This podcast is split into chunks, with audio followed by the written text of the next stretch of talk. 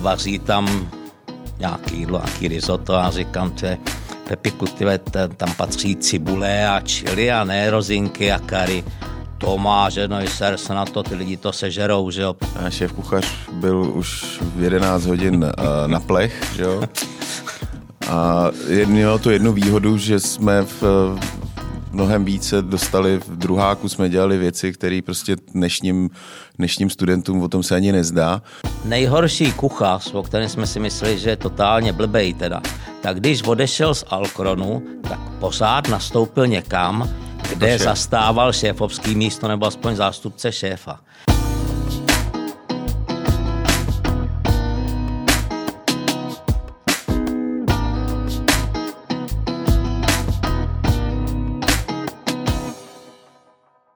Přátelé, vítejte u uh, dalšího dílu našeho podcastu Šéf Arena, kdy se bavíme s kuchaři o kuchařích a vůbec o tom našem krásném uh, řemeslu. Než představím našeho dnešního hosta, tak uh, bych strašně rád poděkoval společnosti Masoprofit, která je naším partnerem a jako taková zajišťuje už 30 let tady servis pro kuchaře, pro řezníky a jeden z jejich velkých krámů najdete na ulici Průmyslové.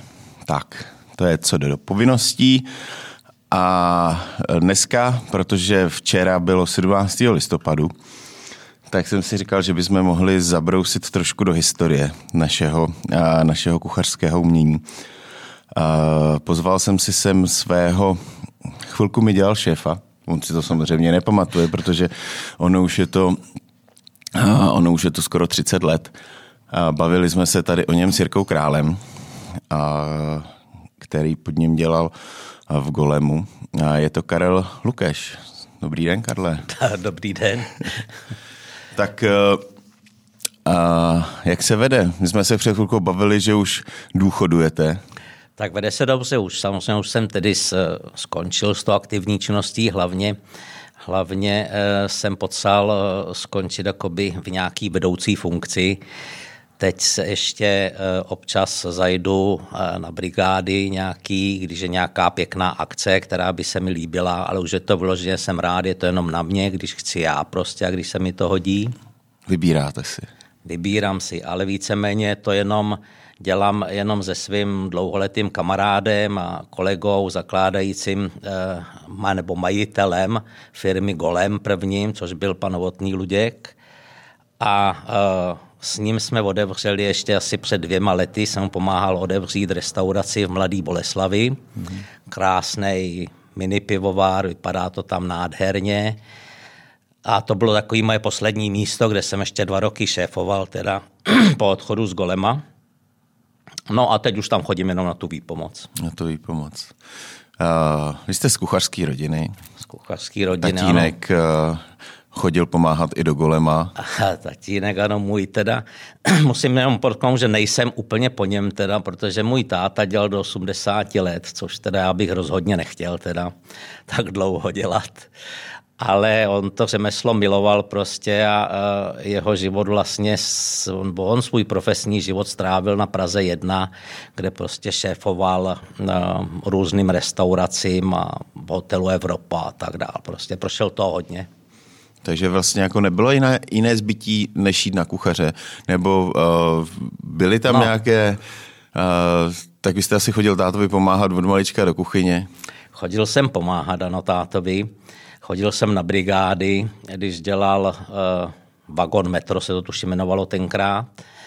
Ale uh, první takový moje, čím jsem chtěl být, a to asi jako většina kluků prostě, nebo tak, jako chtěl jsem být automechanikem protože jsem bydlel v baráku, který měl vnitroblok a tam byly garáže a tam prostě já jsem chodil ke dvou starším pánům a kolikrát jsem dostal nařezáno, pak jsem domů přišel zmazaný od voleje a, a no, a máma to chudák musela vyprat. Ale, ale to není vlastně, uh, nejste vlastně první ani poslední kuchař, uh, který tady a to jsou fakt jako zajímavý jména, kteří prostě se rozhodovali, jestli půjdou jako na automechanika nebo na kuchaře. A jako uh, zaplať pán Bůh skončili uh, v té kuchyni, ale uh, čím si to vysvětlujete, že ten motor a, a ta kuchyně nebo ta vařečka, že, že je tak přitažlivá? Tak asi je to všechno takový trošku tvořivý, že jo, furt se člověk v něčem No, vrtá, ale hodně něco, něco zkouší. A je to je samozřejmě, tam se u toho automechanika se člověk víc umaže, v té kuchyni to čistí, pak mě táta mě přesvědčil, teda říkal, hele, v zimě budeš v teple, nebudeš nikde mrznout, ta kuchařina je čistší, takový řemeslo. No a eh, když tedy s, jsme o tom začali uvažovat a dohod jsem se, nebo dohod jsem se, můj táta mi dohod tedy, s, eh, že jsem nastoupil do Alkronu k jeho kamarádovi Jirkovi Petrákovi, tak pak už se mi to začalo líbit. Hmm. Jo, tam jsme tu praxi měli krásnou teda, tam vlastně od začátku, kdo chtěl, tak eh, a měl o to zájem, o tu práci, tak se dostal k těm kuchařům, mohl s nima vařit. Nezůstal na cibuli. Nezůstal na cibuli. Ty starší kuchaři samozřejmě, tak ty měli už, eh, ty si rádi odpočinuli, takže měli k sobě rád nějaký učedníka, který se o to zajímal a něco dělal, no tak jsme se to naučili docela spoustu. Který to byl rok? Byl to rok 69. To jsem nastoupil do učení. A co jsem nastoupil do učení a tam eh, v tom Alkronu že pracovali eh, jakoby strašně zajímaví lidi. Spousta těch akurát v tom 69. zůstala taky venku, odešla ven, teda těch byla škoda, ale polepšili si asi ale byli tam třeba, pracovali jsme, já nevím, s takovými kuchařemi, jako byl Milan Vadimský, který vařil na hradě, že jo, a pro prezidenta Svobodu. E, pak byl ve Francii na ambasádě, a, takže to byli lidi, kteří nás opravdu jako hodně naučili. Hmm. Co byl vlastně vrchol v, v těch letech, uh, jakoby gastronomický? Uh, teď nemyslím jako hotel, ale mm-hmm. uh, když člověk chtěl něčeho dosáhnout a třeba šáhnout si na nějakou hezkou gastronomii, Uh, jak kam se měl vydat, protože dneska to máme jednoduchý, že jo? dneska prostě chcete něco zažít, tak se, tak se vyjede ven a, a naučíte se, získáte hmm, zkušenosti hmm. a, a pak se třeba vrátíte, nebo ne, to hmm. už je na vás. Ale v, přece jenom uh, v 69. Uh, se úplně jako nevýjíždělo, takže co bylo, co bylo to? Byly to ty dobrý hotely nebo, nebo právě třeba dostat se někam na ambasádu? Já si myslím, že eh, to byly ty dobrý hotely, protože jako dostat se na ambasádu už to musel být hotový kuchař, který opravdu hodně uměl teda.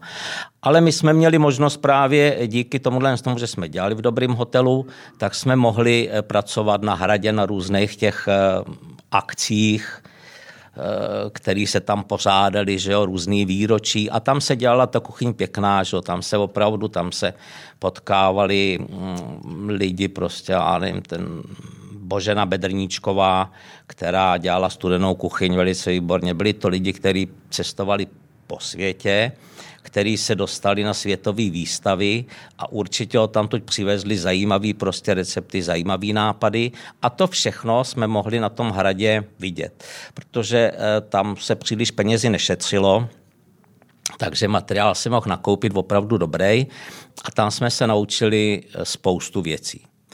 Pak to pokračovalo, že jo, pak eh, i v té době prostě se vyjíždělo za hranice, dělali jsme, jezdili jsme do Německa, do Bodemajzu, no, malý lázně teda, že? tak hmm. tam byla taková akce Česká kuchyně v hotelu Zonenhofe, tuším. O, ve Finsku jsme byli, takže ty možnosti byly. Byla Praha, Vazí, Bratislavy a takovéhle věci.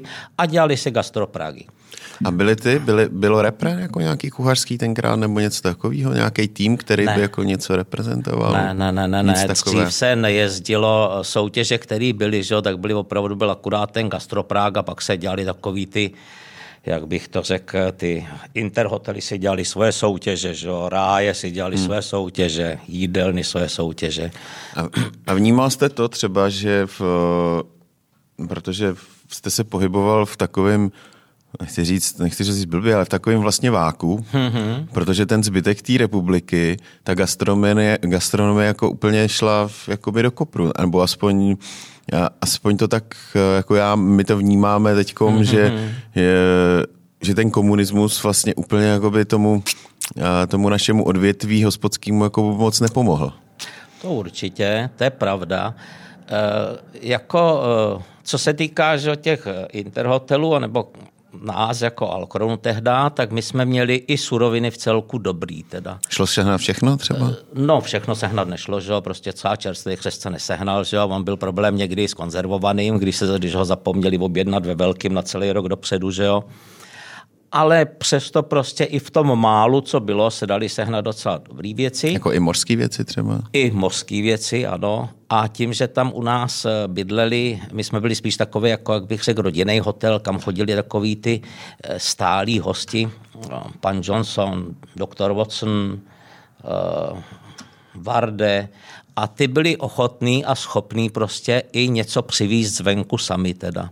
Jo, hlavně, když se dělali nějaký akce, tak když se s nimi ředitel domluvil nebo něco, tak oni přivezli z Německa prostě nebo od někud zvenku. Tady se z toho něco udělalo a nevím, jak se s nima vyrovnal, potom jsem se nikdy nepídil teda, ale takhle to fungovalo.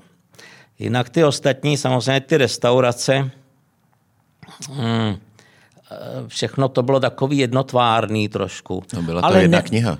Ale ne, Byla to jedna jasně, Bible.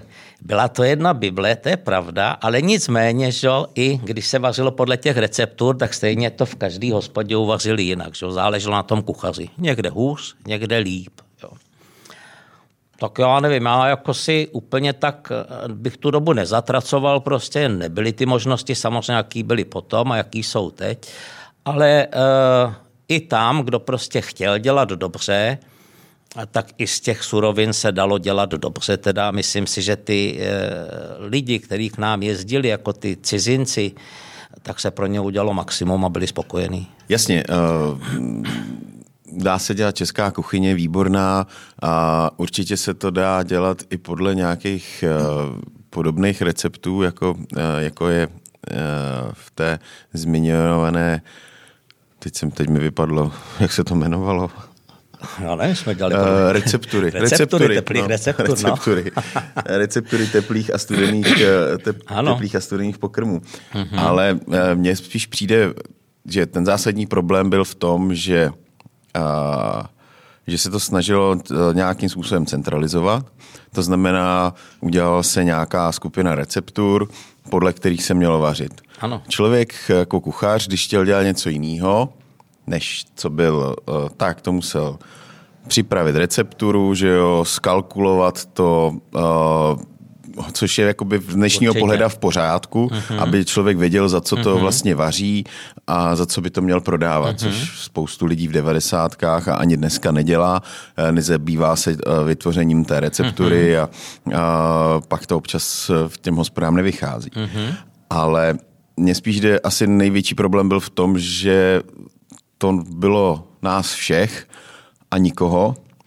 Uh, takže ty, ty lidi nějakým způsobem úplně ne, nebyli vždy motivovaní k tomu, aby předváděli v ty výkony, které by jako mohli, mohli udělat a, a ta péče prostě v tom pohostinství nebo vůbec ve službách uh, byla, byla tristní z tohohle pohledu. Myslím v těch normálních, jasně, běžných jasně. trojkách, čtyřkách, jasně. dvojkách, nebo hmm. jak jsme to měli tenkrát rozkaterých Mm-hmm. Je pravda u tohohle z toho, že největší, já si myslím za sebe teda, že největší problém byl v tom, že vlastně ty lidi, když byl někdo dobrý, uměl a to, tak se nemohli ohodnotit. Jo, že prostě byly tabulkové místa a nazdár. Ty prémie, které se dávaly, byly minimální, že to bylo opravdu jako já, když si na to pamatuju, když jsem eh, dělal ta potom ke konci šéfa eh, v Alkronu, tak to byl vždycky boj, když dostal pro 15 eh, kuchařů, člověk, když měl rozdělit 20 tisíc nebo co, jo, tak to opravdu bylo eh, docela náročný teda, aby aspoň trošičku mohl vypíchnout toho, na komu záleželo, že jo, kdo byl šikovný, kdo byl dobrý hospodář, jo, uměl dobře s těma surovinami pracovat. A uh, zase i ty blbí tam museli vydržet. Jo? Není možný, nedalo se dělat s dvouma lidma, vždycky se to muselo nějak obsadit. Tak to určitě, ohodnocení jedna věc a není to třeba i ta seberealizace, že vlastně neměl moc kam jakoby postupovat, nebo jako hmm. tím, že jsme byli jako, jako uzavřený. Jasně. Já teda takhle, eh, jako ano, teda já musím i v té době co jsem pracoval jakoby v tom Alkronu, tak musím říct, že i ty když to řeknu úplně normálně, ta lidsky, tak i ten nejhorší kuchař, o kterém jsme si mysleli, že je totálně blbej teda, tak když odešel z Alkronu, tak pořád nastoupil někam, jako kde šéf. zastával šéfovský místo nebo aspoň zástupce šéfa. Jo, takže já si myslím, že u nás teda v hotelu byla ta kvalita těch kuchařů dobrá teda. A když chtěli, samozřejmě, když chtěli postoupit, museli jít jinam. Hmm. Protože eh, tady to fungovalo tak, že, že hal tam já když jsem nastoupil, tak tam byl šéf kuchařem pan Petrák, ten tam vydržel do důchodu, že? pak jsem nastoupil já a já jsem tam byl do uzavření Alkron, jo, takže tam jako nebylo moc, jako že by někdo přišel a to by ten šéf musel být a znal jsem i šéfů, který prostě chlastali, byli úplně tupí teda, ale stejně na tom místě vydrželi, že? protože eh, tak to bylo daný prostě. Jednou na to místo nastoupil, tak tam asi umřel snad. Ale... No.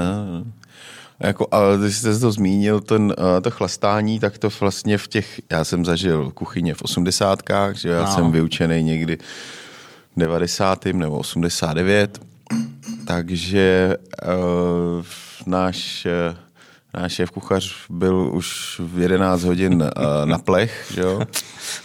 A mělo to jednu výhodu, že jsme v, v mnohem více dostali, v druháku jsme dělali věci, které prostě dnešním, dnešním studentům o tom se ani nezdá. Dělali jsme ano. teda normální kuchyni, mm, ale bylo mm, to na nás. Ano. Bylo to jako na, byli jsme tři učni, kteří jsme se tam prostě motali v kuchyni a, mm. a museli jsme obsloužit celou hospodu. Protože e, šéf kuchař šel prostě odpočívat, v, protože nemohl už. Jasně. A, ale on byl dobrý kuchař, eh, jo, když teda no, zrovna byl střízlivý. Ano, přesně tak, ano, přesně tak, to je ono. Ale... V, uh... Hele, eh, je to, je to opravdu, je to opravdu takhle, ano. Pilo se víc, než se pije teď, asi zřejmě teda, nevím, teď jako Eh, u mě v Golemu se nepilo teda prakticky skoro vůbec teda, mimo mýho taťky, se, který mě chodili do lednice, kde jsem měl víno na vaření a vždycky si tam to, ale nebyli opilí nikdy, teda to bylo v pořádku. Ale taky jsem tam zažil kuchaře, že 60 let, který se vyučil v obecním domě a dlouho tam dělal, pak přišel jsem do Alkronu, pak tam dělala jeho manželka. Eh, když přišel na odpolední, tak už měl v sobě nějakých 5-6 desítek a uh, u nás si tam dal dvě, tři dvanáctky a čepici na stranu a uh, vaří tam nějaký jídlo, nějaký risotto a říkám, že Pepi tam patří cibule a čili a ne rozinky a kary to má, že no ser se na to, ty lidi to sežerou, že jo, prostě, jo. A tak to byla špatná práce, takhle eh, to se nedělalo moc dobře, no, ale... No a nebylo zrovna to, co jste říkal, máš jedno, ty lidi to sežerou, vlastně takový ten úděl té doby, že, že na toho zákazníka teď nemyslím obec ano. třeba, jakoby, mm-hmm. ale obecně v těch, v těch jednotách, v těch rájích, uh, že prostě to bylo každému vlastně jedno, jedno jestli, jestli bude mít plno nebo nebude. Ano. Vždycky se to nějak udělalo, aby se splnilo. Vždycky se našla nějaká cestička, jak něco ulejt, Určitě. jak nějaký bon neposlat do kuchyně a, a, a něco, na tom, ano. něco na tom domluvit se tam s vrchním, jo. jak se to udělá, hmm. jak, se, jak se to vožulí. To je pravda. To je pravda, no, tak to jako ano. Já si samozřejmě já to tak beru a myslím si, jako dřív to opravdu, eh, pokud v té hospodě nebyl někdo, komu na tom záleželo a nedržel tu kvalitu, tak těm ostatním lidem to bylo úplně jedno prostě. A jestli si ho stěžuje, nestěžuje, na tom vůbec nesejde. Že? To prostě, jo, nikomu moc nezajímalo. A je fakt teda, že musím říct, že i za mě v té době, jak se to blížilo k tomu 89. tak to bylo jakoby horší a horší, pak se tam začali střídat v tom alkoholnom kuchaři a my k nám ještě, my jsme tam měli ještě plzeňskou pivnici u toho ve Štěpánský vedle hned, tam jsme vařili jako v hotelu pro ně. No a tam se dávali vždycky takový ty e, kuchaři, koho se chtěl člověk zbavit, že ho prostě nechtělo dole v kuchyni, tak ho poslal nahoru do té lidovky. A a to byla tragédie teda. To, bylo, to mě bylo až těch hostů někdy líto teda, no ale jako prostě co se dalo dělat, že ono, nic moc v té době. To se zhoršilo, no. Pak teda po tom 89. Jste byl v ideálním věku v 89. To bylo ano, to byla 30 pravda. letý, nebo 30 let, To byla uh, pravda. 30 let od vyučení, to znamená, kolik vám bylo? No já když jsem nastoupil, no tak já jsem kolik, 54. ročník, takže mě bylo nějakých 33. Krásný. 33, což bylo jako bezvadný, že? takže jsme se ještě do toho pustili v plný síle teda a na začátku to potřeba bylo teda, protože mm, ten catering, co jsme začali dělat, tak to byla taková nová profese. A vy jste ten catering začali dělat okamžitě po 8, uh, po... My jsme v 89. to jsem byl v Německu a s tím svým kamarádem, s Luďkem Novotným, a ten se vrátil a oni tady založili cestovku nejdřív, která sem vozila hlavně Italii. Pak uh, Luděk Novotný je takový podnikavý, tak přišel na to, že bychom pro ně taky mohli dělat něco k jídlu a takovýhle, a tak nejdřív jako vítání na nádraží a nějaký kanapky a takovýhle věci. pak se našly další akcičky nějaký. No a pak prostě se to přerostlo v to, že už by se mohly dělat jako větší akce a vznikla v roce 91 vznik teprve golem, teda jako takový jako catering teda. No a od toho roku vlastně se to začalo rozjíždět víc a víc. První velkou akci jsme měli na hradě pro firmu Siemens pro 450 lidí. Tam byla taková nedůvěra že, od těch klientů ještě, protože byli tady poprvé, věděli, že se tady nic takového nedělo, tak nám sem poslali nějaký svoje odborníky z Německa, s nima jsme dělali, ty byli nadšený, všechno jako v pohodě, akce dopadla výborně, děkovali nám a tak dále. A to bylo krásné, to se mi na té práci strašně hlavně z kraje líbilo teda, protože se pro ty se jezdili ty zahraniční klienty a ty agentury pro ně připravovali zajímavé akce v různých místech republiky. Já nevím, krásná akce na hradě Štemberg, že jo, kde hosti šli nahoru k hradu, tam je přepadli loupežníci, že jo, a takovýhle To jsem prostě. dělal. Jo? No, a to byla krásná akce zrovna No, teda. hrozná akce byla v tom to tam dostat. Všechno. Tak, jasně, no, ale eh, hezký na tom bylo to, že vlastně se člověk podíval i na těch hradech a tam do míst, kam by se normálně nedostal teda. Bylo to Jo? zajímavé, že dneska by jim to nikdo nepovolil. Ano, ano, přesně V těch tak. devadesátkách to bylo prostě takový uvolněný. V historických komnatách vlastně byl obrovský stůl, kde no, no, no. se pořádala večeře. No, Eh, Byly tam, eh, byly tam nádherný vína, eh, vína, která prostě dneska už taky by nikdo asi nezaplatil. Mm-hmm. hm, ano, je to tak. A, a prostě byla taková zlatá doba, ty devadesátky. Ono, ono všude, ono i že jo, na Pražském hradě to bylo uvolněný, že jo, taky kde prostě ale no, z Pražského hradu byl pomalu parkoviště, že jo, tam zajel kdo chtěl v jádru. E, ve španělském sále by povolili snady přitlouc hřebíkama něco do zdi teda, ale e, bylo to hezký, no. Mně se to líbilo. Jo, jo, bylo taková, my jsme, já jsem tam byl vlastně i v době, kdy se dělal první ples v opeře, Aha. ale to, jsme, to jsem dělal ještě s diplomatem uh-huh. tenkrát, protože tenkrát měl diplomat, uh, že dělal akce na hradě a, a první ples v opeře. Uh-huh. A to bylo taky, to bylo taky zajímavý. Tenkrát vlastně nějaká, nějaké dámě tam hodili nějaký kožich, uh, nějakou, nevím, jestli to byla barva, nebo takový ty uh, aktivisti proti, Jo, proti, jo, jo, jasně. proti, ko, proti těm uh, kožíškům. Ano, ano, ano. Hm. Tak to byl jediný jako výstřelek, ale jinak vlastně v těch devadesátkách se děli, děli věci. Nicméně, vy jste byli vlastně v té době uh, vlastně jediná kateg- cateringovka tady. Přesně tak. Uh, těch akcí byly mraky. Bylo to hodně, ano. A, a přesto vlastně zůstával golem vlastně vždycky na takové jako špičce. Uh, když to řeknu z toho svého pohledu, mm-hmm. že se tam dělal, že se, že se tam dělalo se skvělýma surovinama. Já jsem to tady zmiňoval, když jsme se bavili s Jirkou, že, že tam tenkrát jsem přišel poprvé uh, k lanížům, jo, mm-hmm. že jste mi možná ano. i vy přímo přinesl takovou dřevěnou krabičku a mm-hmm. tady to máš, tohle stojí pět tisíc, tak to neskurvy. a, A v životě jsem s tím předtím nedělal, že jo, křepelky se tam kostily. My jsme se učili. Jo, že to byla taková, uh, taková krásná doba a ten golem byl opravdu úplně jako někde v top. A pak začaly růst další a další, který třeba dělali stejně podobný, ale, ale třeba brali i ty low-costovější věci. A byla to doba, kdy se vybíral golem, jakoby, co vůbec bude dělat a co... Jako ono totiž byl velký problém, velký problém byl v tom, že my jsme jakoby uh, levnou akci vzít ani nemohli, jo? protože na tom byla ta tragédie to, že vlastně my, když jsme vzali řeknu, levnou akci, která by byla nevím, třeba 200 korun na osobu nebo něco, a teď bychom tam za těch 200 korun něco udělali, přijdou tam klienti, kteří byli na našich akcích prostě a chodí s nás říkali, no tohle dělal golem, no to je katastrofa prostě tohle. Jo. Takže e, zažili jsme akce, kdy prostě na Pražském hradě e, dělal akci nějaký motorest od tábora, protože to, ale to bylo pro, pro prezidentskou kancelář, protože někdo je znal, že jo, tam tu.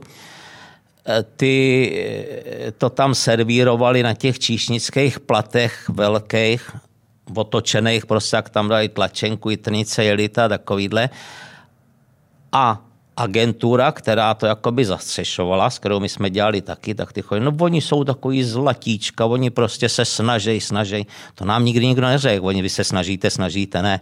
Prostě to musíte mít perfektní, že jo.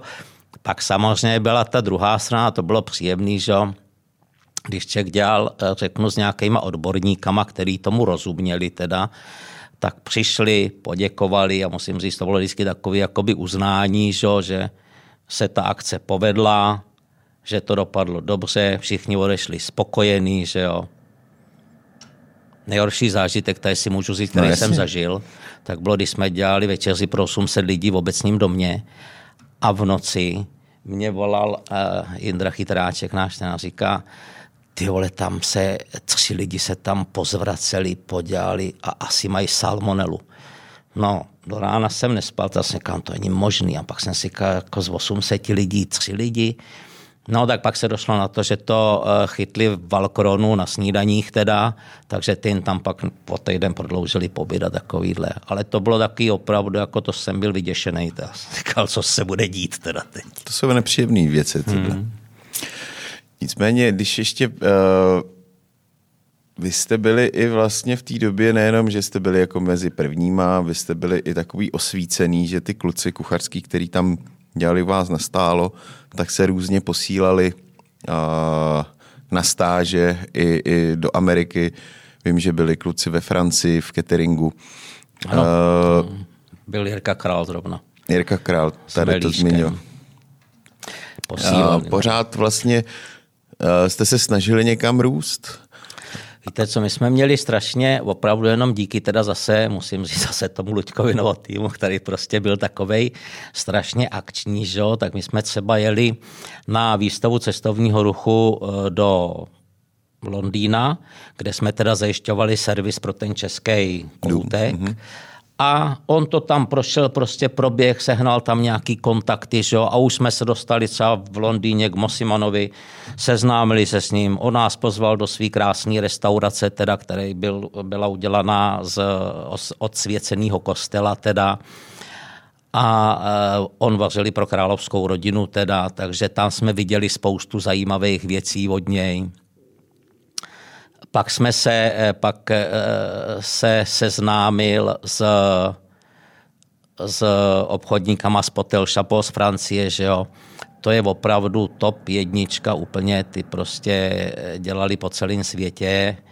V Rusku hodně dělali a to k ním jsme jezdili na praxi, oni jezdili k nám, tady jsme spolu spolupracovali na akcích, které oni tady prostě měli domluvený, tak oni sem poslali třeba dva, tři kuchaře a my to dělali s nima prostě všechno. A to byly věci opravdu krásné, teda tam jsme viděli nové suroviny, jak se ty suroviny zpracovávají, ehm, dobrý nápady měli, jako opravdu, hodně jsme to od nich okopírovali, pak jsme to tady prodávali, ale to jim nevadilo, teda jako to bylo v pořádku. Jak vás vnímali? Nebylo to tak, jako to jsou ty kluci z východu? Ne, ne, ne, ne, ne, ne, ne. Opravdu jako výborný, kamarádský a ty obchodníci, kteří tady ty jejich akce vedli, že, tak tam nás na večeři pozvali, seděli jsme s nima, poslali nám sem cukráře, nějakého Federika, 24 let, kluk, ten dělal cukr, ten prostě uměl nádherné věci, foukal labutě, lodě prostě, krásný, jak ten tady byl s náma asi tři neděle. Bohužel teda uh, ještě si myslím, že to ty naši lidi tak nedocenili, teda, že vlastně tomu nevěnovali takovou pozornost, aby se něco víc naučili. Těch bylo opravdu málo. Teda, no. Takovej, koho tato práce veškerá zajímala, to byl Honza Hajnej. To nevím, jestli vám něco říká, ale ten dělá ten food styling nějaký, že hmm. vyřezává, to a dělá to moc dobře tak ten se o tyhle ty věci zajímal. Ten jako naopak, když tak kašlal na svoji práci, co měl pro golema, furt se motal okolo nich a furt snažil se něco okoukat prostě a, a něco nového se naučit. Hmm. Když vzpomenete vlastně jako na tuhle dobu a na to gastro, nebo na ten náš obor, co je teď, mm-hmm. jaký tam vidíte vlastně jako posun, nebo uh, co se změnilo za těch, uh, za těch 30 let?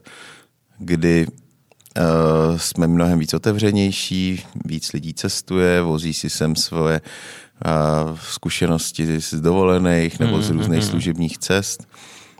Uh, já musím říct, že jak to vidím já teda, hmm. tak ty lidi, který ta, ten obor zajímá a opravdu věli někam ven a něco se naučila, přijeli sem, tak dělají v dobrých podnicích v těch eh, obyčejných hospodách, které jsou, tak z 90, možná přeháním, zase já tak do hospod moc nechodím tady, jo, protože e, musím říct, že když mám hláda, zajdu do hospody a najím se a nic mě není, říkám, bylo to dobrý teda, jo. Ale v těch obyčejných hospodách opravdu, tam se to moc Až tak jste jako nenáročný? E, no, jako, hele, než já mám rád jako pěkný, dobrý, dobrý jídlo teda, jo, ale zase mě úplně tak nevoslňuje takový, eh, řeknu ani ty myšelinské restaurace teda, kde na to člověk musí být připravený, teda, že musí tam přijít pohodě úplný všechno, aby si to vychutnal, aby užil. to užil teda. Hmm. A mm, že je to jako víc o zážitku, než... Je to víc o zážitku, než, než jako jo. o tom, jo. A no, se mi tak neláká mi, jako, že bych musel jíst, jako já nevím, předkrm z dlažební kostky a, a moučník z mechu a já nevím, takovýhle to. Mám rád pěkný jídlo, Musím říct, byl jsem, měli jsme tady návštěvu z Ameriky, ještě eh, Jirka Král dělal v obecním domě, tak jsem si tam u nich zamluvil prostě stůl, kde to byli jsme tam, Jirka nám připravil krásný sedmichodový menu teda. Ano, tomu rozumím. Normální, na normálních talířích, pěkně, nebo na tom pěkně udělaný, že jo. Po těch sedmi chodech prostě jsem o tamtud odcházel s tím, že teda nemám hlad, ale ani nejsem přejezený teda, že to bylo tak akurát teda, že to bylo dobrý. No ale víte co, když normálně někde cestujete a máte hlad, tak nevyhledáváte že jo, nějaký um, luxusní Jasně. restaurace nebo něco, nebo jste na dovolený, že tak kouká, kde by se jakoby najet. Takhle co zkusíte, lec kam zajdete, někde na těch vesnicích i nebo menších městečkách. Je to jídlo dobrý, dáte si vepřoknedlo zelo třeba nebo něco. A nemáte to tak. Já, to, já se schvál na to ptám, hmm. protože já mám ten problém, že když někam jdu a nemusí, jako obyčejná hospoda normálně, prostě dám si, dám si, tohle mě to, už jsem to možná tady zmiňoval, ale byli jsme s rodinou a prostě potřebujete se někam najíst, jo. Tak vidím hájenka, koukám, dám, zajdeme tam a, a tam co, co to bylo, zelňačka. Mm-hmm. Prostě zelňačka. A já prostě už si to objednávám a už si v hlavě jako vytvářím na to chuť, už se na to připravuju. Jasně. Vím, jak, vím, jak by to mělo chutnat. Mm-hmm. Samozřejmě můžou tam být různé niance, mm-hmm. že jo? může být červená, může být bílá, a může tam být klobása, prostě těch, uh, těch věcí je fakt hodně, ale když mi pak přinesou něco, co je jako vypadá to dobře, ale nechutná to vůbec, tak eh, a v poslední době se mi to stává častěji, že to prostě nechám a nejím to a vrátím to. Hmm. Uh, řeknu prostě, nezlobte se, ale v, uh, zelněčka chutná jinak. Hmm. Uh, nebo tam to byl teda případ toho, že, že jí sladili, Jo, jo, byla jasně, sladká. sladká. Hm, že byla hrozný, sladká. No. Hmm. Říkám, vy má, nezlob, říkám, nezlobte se, ne, to zelí, eh, nemáte ho moc sladký. No, no, no. Jako nedáváte do toho, mm-hmm. lepší je do toho dávat kysané zelí. Do té. Snažil mm-hmm. jsem se být, a ne, ne, my to sladíme. Říkám, aha, mm-hmm. tak to jo. No a pak, pak, pak jsme měli druhý chod, zase vypadal skvěle. Byly to halušky mm-hmm. se zelím a s uzeným. A byly taky sladký. Ha, A já říkám, a, říkám, a vy to vysladíte i ty, no, no, no, no my sladíme i ty halušky. Hmm. Jo, takže uh, vypadalo to jídlo, vždycky vypadalo mm-hmm. skvěle a mm. pak samozřejmě jsou případy, kdy uh, mám nějaký těžký, těžký večer a chci si dát, uh, protože kluci hrajou hokej, tak si chci dát někde polivku, vývar. No, no, no. A říkám, a ptám se toho číšníka, děláte, uh, děláte vývar? Jo, jo, jasně, máme vývar. Říkám, jasně, ale děláte vývar, mm-hmm. nebo ho máte z prášku? Mm. Říká, ne, děláme ho, dělá, samozřejmě děláme vývar. No a pak mi přinese takovou tu žlutozelenou břečku jasně. od knora nebo od jasně. něčeho podobného. A, a, ale taky to nejím, říkám, nezlobte hmm. se, ale to fakt jako není vývar. Hmm. Já teda musím říct, že s tímhle... Takže s tím... nevrátíte jídlo? No, hele, eh, ne, já na to nemám prostě. Ne, jo. Já to nedojím a, a, a nejvíc mě teda pak dostanete, když vlastně eh, do toho jídla jenom zobnete a prostě nechutná vám to a přijde čišník vám sklíze s člověkem, pochutnal jste si? Mám, no, nepochutnal, ale ne, to no, Nevracím, ne. nevracím. Prostě to nedojím. Já jako nemám problém s tím, ne. že to zaplatím. Já to hmm, zaplatím, říkám, jasně. ale nedávejte mi to už. Jasně, jasně. Vím, že už tam nepůjdu prostě. No jo. Jo. A musím říct, že v tomhle tom, co ještě mě jako trošku vadí, ono už je to teďko míň, to byla svýho času, jeden čas to byla taková prostě furt eh, svíčková moderní úpravě a tohle v moderní úpravě. Prostě to není eh, ty věci, to je něco jiného. Jako svíčková v moderní úpravě není svíčková, že? A musím si v tom souhlasím s Polreichem, teda, že prostě když se dělá svíčková, tak musí být kvalitní maso, kvalitní špech, kvalitní smetana, máslo, prostě všechno, co do toho patří, do té omáčky. Že? A ne udělat nějaký prsice tím, že je to Hodit nízkokalorický to a já nevím, jaký prostě ještě. Hodit to do espumy. A... Hodit to do espumy, no tak to vůbec jako tahle, tahle kuchyně mě neoslovila teda. Netvrdím, že bych ji nechtěl umět teda, ale chuťově mě to nic neříká teda. Hmm. To mě připomíná akurát vždycky tu reklamu koska ve skluzu, jak byla. Hmm. Co budeme dělat s tím naším gastrem dál, když vlastně ty lidi úplně nejsou? No. Já, uh... já teda musím říct, že jsem teď, co jsem dělal v tom uh, pivovaru, v té hmm. mladé Boleslavi, tak tam se uh, vystřídalo za tu dobu se tam vystřídalo, ne moc, ale takových 10-12 kuchařů se tam vystřídalo, který vždycky to. Narazíte na kuchaře. Jako šéf kuchařů? Ne, ne, ne, jako, jako kuchařů běžných, běžných, který se různě obměňovali. Teda od začátku vlastně je to otevřený dva roky no, přes dva roky lehce, tak od začátku tam zůstal jenom jeden kuchař, jinak už jsou všichni pryč a přicházejí tam další. Jakoby teda. Nejhorší je, že v té části, pač tam všechno pohltí Škodovka, tak tam neseženete nikoho, takže tam dojíždějí kuchaři z Prahy teda. A moc si vybírat taky nemůžete teda.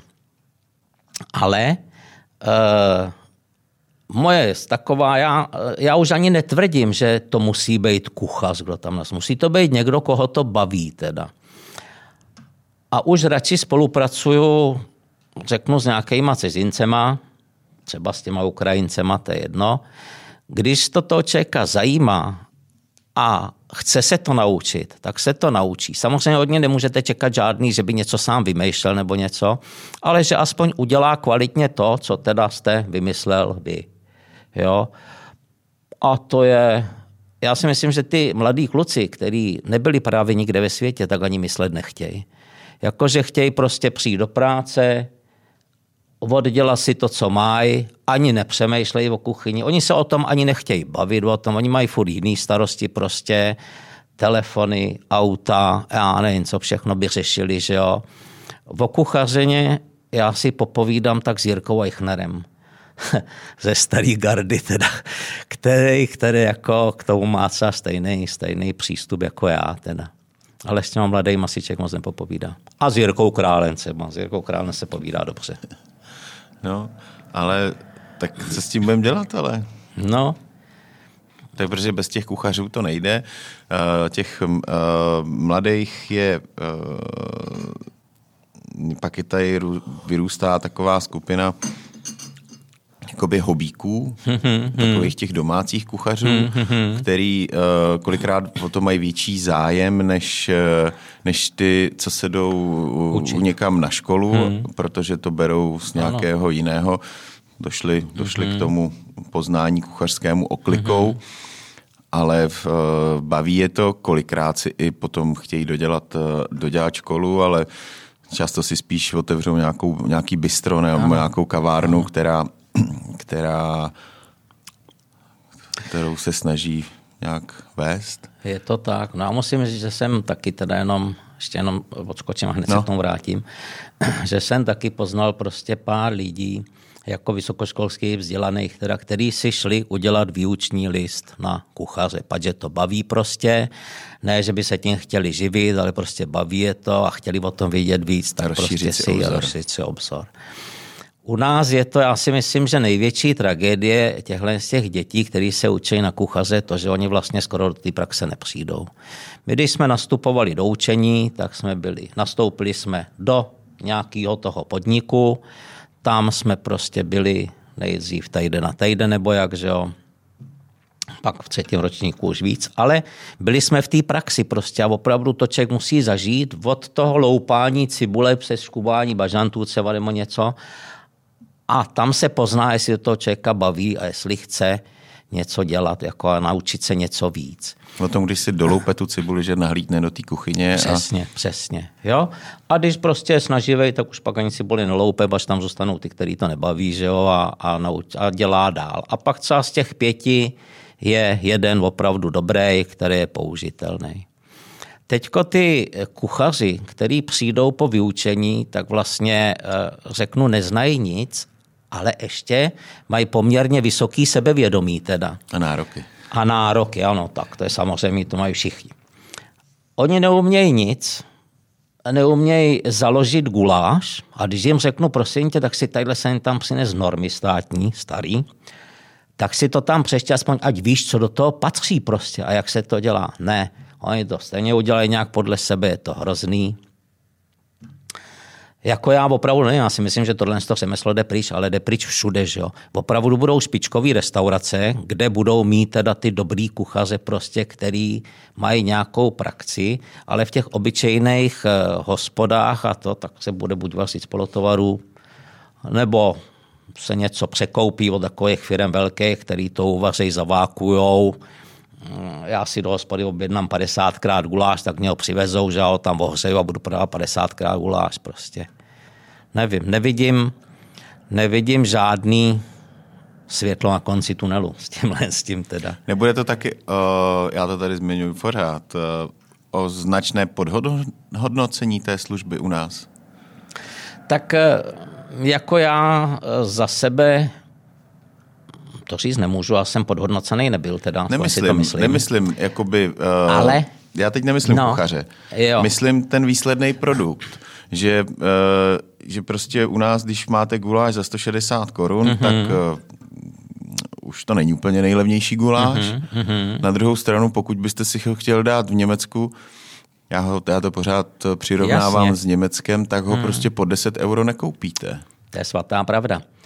Halt, a tady tím pádem, lidi vydělávají. A tím pádem, jasně, ale ono to není jenom o lidech, ono hmm. to je i o té výsledné marži, hmm. kolik můžete potom dát tomu kuchaři, jasně, jasně. Kolik, kolik zbyde majitelovi, hmm. aby obnovil nějaký, uh, nějakou kuchyň, hmm. aby se aby se tomu mohlo nějakým věnovat, ale že to prostě celý je to na takový jako uh, je, no, je to, víte co, když budou chtít lidi ušetřit peníze, tak první začnou šetřit na tom, že nepůjdou do hospody, že?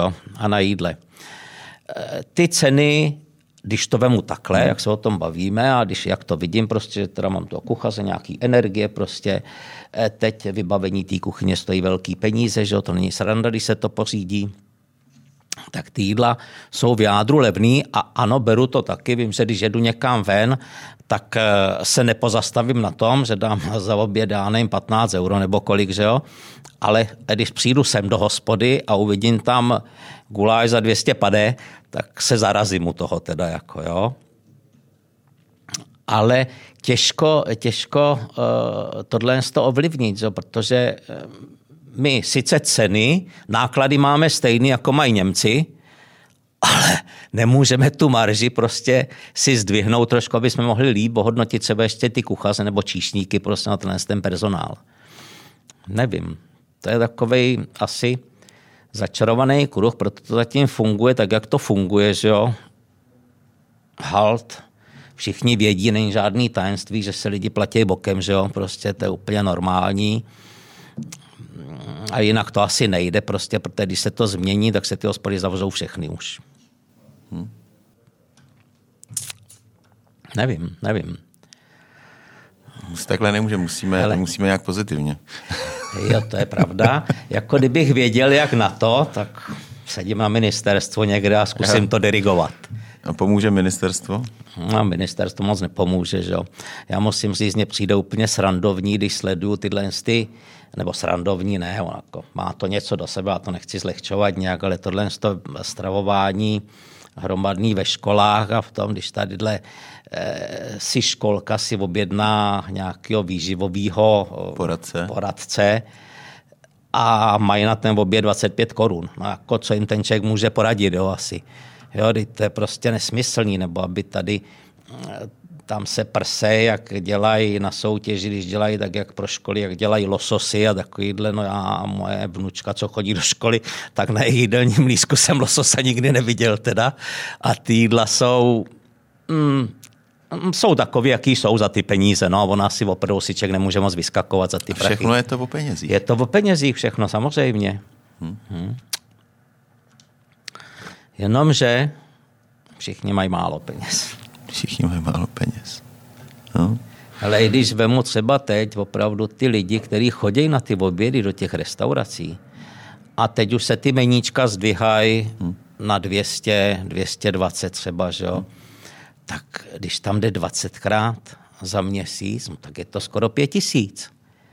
Jo, a kdo teda má tolik peněz, aby si mohl říct, jasně, to není žádný problém, jo. jo jsou takový lidi, ale zase těch profesí a to, který si to můžou dovolit, není tolik teda.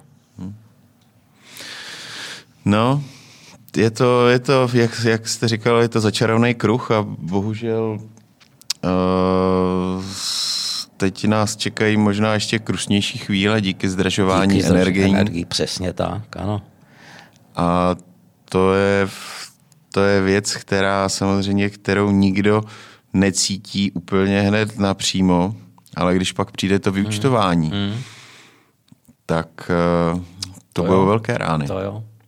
Já teda musím říct, že ještě, že by tady třeba mělo fungovat něco, jako to funguje, já ne, když jsem dělal v Německu, dělal jsem tam uh, v takovém malém městečku, celá Hammersbach prostě, v hotelu Hirsch, a tam, že bylo v té vesnici, bylo šest hotelů. Hmm. Ale ty hotely, a ty, nebo respektive hotely, ty restaurace, které v těch hotelech byly, tak měli, všichni měli dva zavírací dny. Zaprvé to pomůže že o tomu, že nemusíš mít tolik personálu a za druhý prostě ty hosti, kteří jsou u mě v hotelu, tak jdou na jídlo v té konkurenci třeba, že jo, se najíst. Jo, a to tomu, ale to tady u nás asi ještě dlouho nebude, že jo, protože tam samozřejmě to jsou firmy, které se dědí asi prostě. U nás se to nenosí. Rodiny a u nás to u nás každý prostě musí urvat co nejvíc se mu daří. Jo. Uh, já to vím ze svého pohledu, když jsme taky uvažovali o, o nějakých zavíracích dnech, ale v je to víceméně nějaký strach o to, že přijdete o ty zákazníky. Mm-hmm, ano. Nejenom jakoby v ten den, hmm, kdy se zavře, jasně, jasně. ale i potom, že no tak tyjo, on sem přišel jednou, bylo zavřeno, po druhý bylo zavřeno, po třetí sem už nepřijde. Hmm, hmm. Teď s tím teda bojuju třeba u Uh, že rozjíždíme takovou věc čistě rozvozovou, mm-hmm. protože mám takový pocit, že ty uh, že rozvozy nás nebo takové to jídlo do krabičky na doma, že si na to hodně lidi během, během těch zavíracích Jasně. lockdownů zvykli uh-huh, a, a aspoň my to tak máme, že si objednávají čím dál tím víc a teď uh-huh. zase jak stoupají ty, uh, ty různé karantény, tak zase, zase přibývá těch, uh, těch uh, věcí, co si lidi objednávají domů. Tak tam vlastně taky bojujeme s tím, že bychom potřebovali mít jako zavřeno. Jasně. pondělí třeba. Mm-hmm.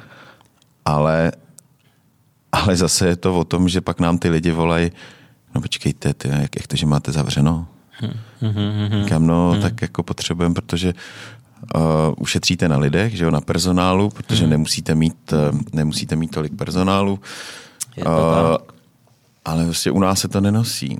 U nás se nenosí ani to, že máte prostě v oběd, pauzu, večeři. Ano, U nás ano. se prostě ty hospody jedou durch. Ano, jo? přesně. Že, a nebo že byste kuchařovi dal trhačku, tak jak je to běžně ve světě, mm-hmm. že přijdeš na obědy, mm-hmm. pak máš tři hodiny volno mm-hmm. nebo dvě hodiny volno a přijď na večeře. Mm-hmm. Jo? Nebo, uh, prostě jsou to všechno věci, s kterými tady bojujeme které se prostě nějakým způsobem buď zdědily, nebo jsou tady dlouhodobě a ve chvíli, kdy Eh, se někdo snaží prostě jít s tím stylem, tak úplně s tím jako nepochodí. Já se pamatuju, že byla doba ve Vídni, kdy měli přímo nařízené hospody, že musí mít jeden zavírací den. Jasně, jasně.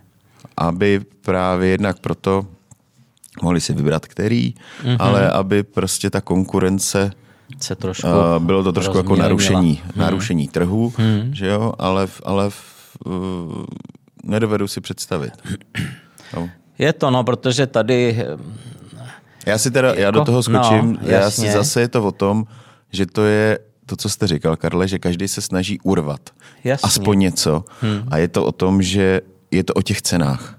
Zase jsme zpátky u těch peněz, protože Eh, ve chvíli, kdy vy to máte spočítaný, že každý den musíte vydělat tolik a tolik peněz, mm-hmm. abyste poplatili lidi, mm. nájem, mm. energie, mm. A máte nějakým způsobem spočítanou marži a máte mm. to spočítaných prostě na všech 30 dní. Mm-hmm. No a teď, když, když těch 30 dnů byste to měl zkrátit na, na 20, protože 10 dní budete mít třeba Jasně. zavřeno, nebo, nebo hmm. 25, 5 dní budete hmm. mít zavřeno, tak samozřejmě musíte vyšplhat, uh, vyšplhat tu nákladovou, protože některé ceny vám jakoby moc uh, jako neslezou. Jasně. Na, na něčem ušetříte, ano. ale jsou mandatorní výdaje, které prostě Který ne, nejde ovlivnit, které nejde tím, že se zavře jeden den. To je pravda, no. Takže ten kruh je opravdu začarovaný mm-hmm. a z velké části, aspoň podle mého názoru, se pořád točíme o, o ceně za tu službu že nemáme dostatek kvalitního personálu, protože je nemáme jak zaplatit, že narážíme na šedou ekonomiku, protože hmm. prostě to je zase o tom, nemáte jak zaplatit, hmm. protože kdybyste je měl hmm. zaplatit v, eh, v penězích, eh, kdybyste měl platit všechny ty eh, sociální, zdravotní, hmm. tak to hmm. můžete rovnou položit, protože hmm. neplatíte nic jiného. A že Prostě nevím, no. Jako, hele, mě fascinuje teda, když jenom se projdu po Praze, ale mimo Prahu, a podívám se, kolik je hospod. To je, jako mě fascinuje, jak se uživí. Já si říkám, tyve, neměl bych jít ještě na starý kolena podnikat, nebo co je to všude. Všichni žijou prostě. A já přijdu sem k vám, že jo, a tady je Koloseum, naproti je indická restaurace, tady je další restaurace vedle vás, že jo a nevím, co je dál teda, ale jako jo, určitě jo. jsou. Jako, kdo tam chodí všechno, kde teda, jo, takže určitě by bylo super, kdyby to fungovalo tak, kdyby každý prostě teda vzal ty svoje náklady a opravdu teda se zaměřil na to, že teda ano, tak abych já mohl tady žít, zaplatit všechno, tak guláš bude stát 220-230 korun třeba, ale nemůže, mě to vedle, který to bere jinak, který se napíchne do zásuvky k sousedovi, tak aby prodával guláš za 80 korun, že jo? Hmm. jo? A protože tady furt je taková ta řevnivost, že, kde prostě se to snaží, se ty ceny, někdo se snaží stlačit dolů, někdo jede normálně, někdo to tlačí furt dolů, aby sehnal ty lidi, kteří by mu tam chodili, tak pak se těžko prosazuje, že jo, kvalitní, dobrá kuchyně s dobrýma lidma za slušné ceny. Hmm. Jo? Akord, ano, já chápu, že prostě některé restaurace mm, mají plno třeba, u mě to mě fascinuje taky, když prostě je pět restaurací prázdných a před jednou stojí fronta. Říkám si, to bych tam by mě zajímalo strašně, jak je to možný, jo? jak je tohle to možný teda. Tak určitě je důležitý nějaký to PR, dobrá reklama, že jo, něco prostě, jak dát ve známost, že tady ta hospoda, co je vedle nás, takže dělá vynikající kachnu, něco, halušky, já nevím co, že jo. No, jenom, že takhle to zatím není. Zatím to je tak, ano, že tedy má plno třeba Polreich, protože mediálně známý, že jo, což je úžasný. Ale eh, netvrdím, že jinde vařej hůř. V dalších hospodách můžou vařit stejně dobře. Možná třeba někde i líp, to já nevím ale ty lidi tam nejdou, pač o tom nevědí a není prostě žádný ten, žádná motivace tam mít. Hmm. Je to, jako to naše řemeslo, ehm, je zvláštní, dost utrpělo teda, protože eh, já, i když to vemu jenom, proč ty děti jsou, nejsou jakoby tak dobrý, jako co byli před tím 89. byli ty kuchaři lepší, teda, nebo líp z toho učení něco Vnímáte aspoň tak? uměli. Tak teď je to o tom, že prostě e, ty školy jsou soukromí, dokud rodiče platí, tak nikoho nevyhodí, že jo. Takže když mu to doplatí do konce, no tak vyleze tupej člověk, který ho to vůbec zaprvé nebavilo, nezajímalo, že jo, stejně jdou dělat něco jiného. Udělají si to s nástavbou ze střední školou a jdou dělat něco jiného. Hmm. No teď a... trošku pozitivně. Doma vaříte, Karle, ještě?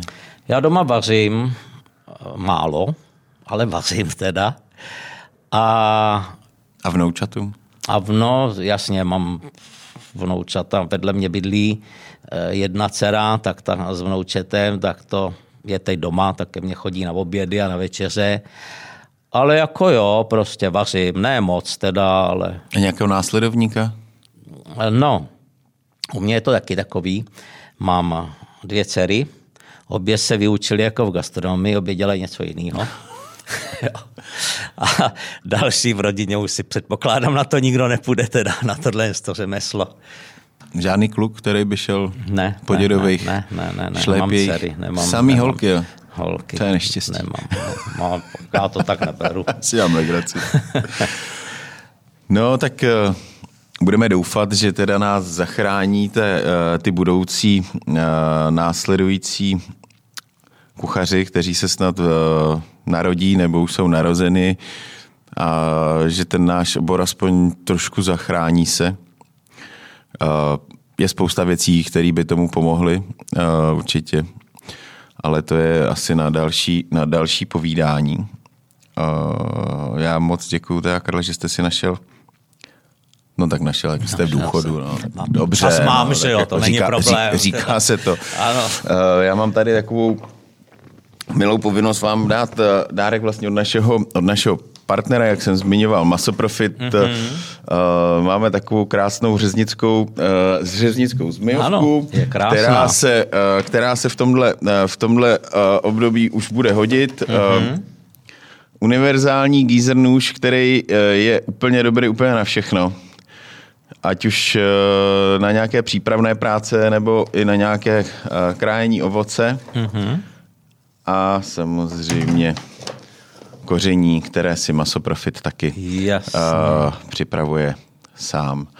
Tak to jsou dárky od nás a od Masoprofitu. Já moc děkuju, že jste si našel tu chvilku. Tohle je krásný, u tohohle jenom se mně líbí, hmm. když to, a pač my to víme, tak to můžeme sledovat jak různé firmy vznikaly, včetně toho masoprofitu hmm. a kam až se vypracovali. To je na tom to úžasný, prostě, že opravdu... Pamatujete si ještě v, uh, v Holešovický tržnici? Holešovický tržnici, samozřejmě jsem. Jako tam mě chyběla teda, protože že já byl nad Rokoskou, tak tam jsem jezdil nakupovat, když jsem něco potřeboval, koření, střeva umělý, nebo měli normální, tuším, když jsme dělali zabíjačku. Hmm. Takže eh, když to tam zrušili, tak to mě pak chybělo. Na průmyslovou se vám nechtěl. A na průmyslovou jsem už posílal řidiče, tam už jsem nejezdil, a tam už jsem posílal řidiče radši. Jo, já to tady zmiňuji, že jsem tam kupoval svoje první nože. Mm-hmm. Tak jo, no tak moc děkuju. Tak já děkuju taky za pozvání, bylo to příjemný. Jako o kuchařině se bavit je, je fajn teda, když to někoho zajímá a Jo, nás snad i někdo možná poslouchá. A jo, hmm. třeba jo. Takže dá se v tom určitě ale dosáhnout i zajímavých eh, stupňů, teda když vemu, že prostě my jsme, když jsme eh, se dostali na, do Hanovru, že jo, na světovou výstavu, kde jsme vařili, máme od tam tu děkovný dopisy prostě a to. Takže opravdu s tou kuchařinou se člověk může podívat do světa.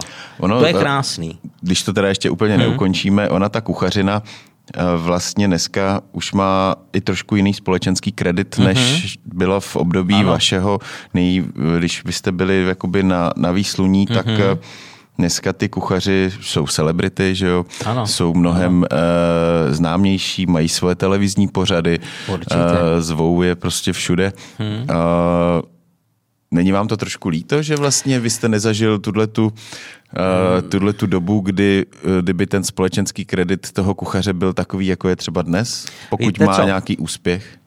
Já tím, že vlastně jsme pracovali se samýma zahraničníma klientama, z 90% teda, a ty uh, lidi, kteří s náma dělali, agentury, prostě, kteří s náma pracovali a kteří s náma uh, chystali, připravovali ty meníčka pro ty své klienty a to, tak já pracoval s lidmi, kteří opravdu si kuchařů vážili teda. Mm-hmm.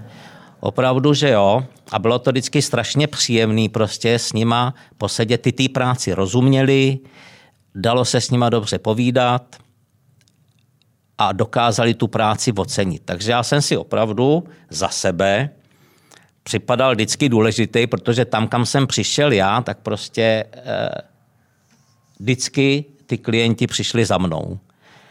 Jo, aby prostě eh, a věřili. Hlavně důležité bylo, že vždycky věřili, jako obchodník jim mohl napovídat, co chtěl. A když jsem jim to řekl já, tak to se dělo bylo to v pořádku.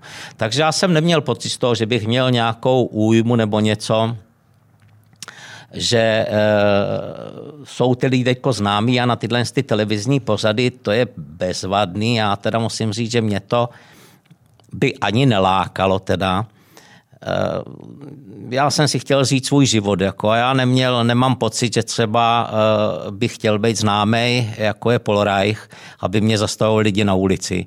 Jako, to by mě nedělalo asi dobře zrovna. Jo, nechci, aby, ale člověk může někdy udělat něco nesprávného, že a když ho znají, tak prostě je to blbý. Jo. Takže ne, ale já teda musím říct, že já jsem byl spokojený v tom cateringu úplně, úplně opravdu, protože tam jsme... A vnímáte to tak, že vlastně ta, jak jsme stoup, i třeba díky tomu pořadu od Zdenka, mm-hmm. že vlastně to pomohlo ty gastronomii? Určitě že se trošku aspoň jakoby začala drápat z těch, že ukázal tím pořadem, o kterém se tady bavíme, a takový to hospodský dno, kam až to může jako klesnout? Já si myslím, že to opravdu, eh, ten, ten jeho pozad opravdu pomohl oproti eh, ostatním dalším jiným nějakým pozadům, protože eh, vždycky je u něj to je, že opravdu je to profesionál. Ví, o čem mluví prostě a tak jeho slovo má nějakou váhu. A myslím si, že i díky tomu pozadu prostě opravdu už nejsou ty meníčka za 60 korun, teda za 50, kdy vám nabídnou 50 gramů masa, 8 knedlíků nebo co, aby to mohli prostě to. Že opravdu se ta gastronomie trošku zlepšila. Ty eh, kuchaři by z toho měli mít takový dobrý pocit a víc si cenit sami sebe. Teď nemyslím, že by měli chtít 50, 60, 80 tisíc, ale jako víc si cenit ty svý profese jako a snažit se tou, eh, tu svoji odbornost nějak dát najevo. A tu pak můžou prodat za ty prachy, teda, že jo, to jako je samozřejmě. Ale nejdřív, aby měli chuť se trošku něco naučit, uh, zhlídnout se třeba v tom Polrajchovi prostě a snažit se to taky tam někam se vytáhnout. Hmm. Tak no. jo. Tak jo. Tak budeme se snažit, nebo ano. budeme si přát, aby se eh, ty ostatní snažili a aby jsme se ta naše hospodská činnost někam uh, posunula. Tak. Ano, sám se budu těšit, až zajdu do hospody a řeknu si, teď jsem si pochutnal, teda bylo to výborný, příště A nejenom zase. přežil jsem. A nejenom přežil jsem, ano, neumřu hlady. tak jo, moc děkuju. Taky děkuju. My děkujeme a mějte se krásně, poslouchejte nás, sledujte nás na, na info.cz a pište nám. Díky moc, mějte se.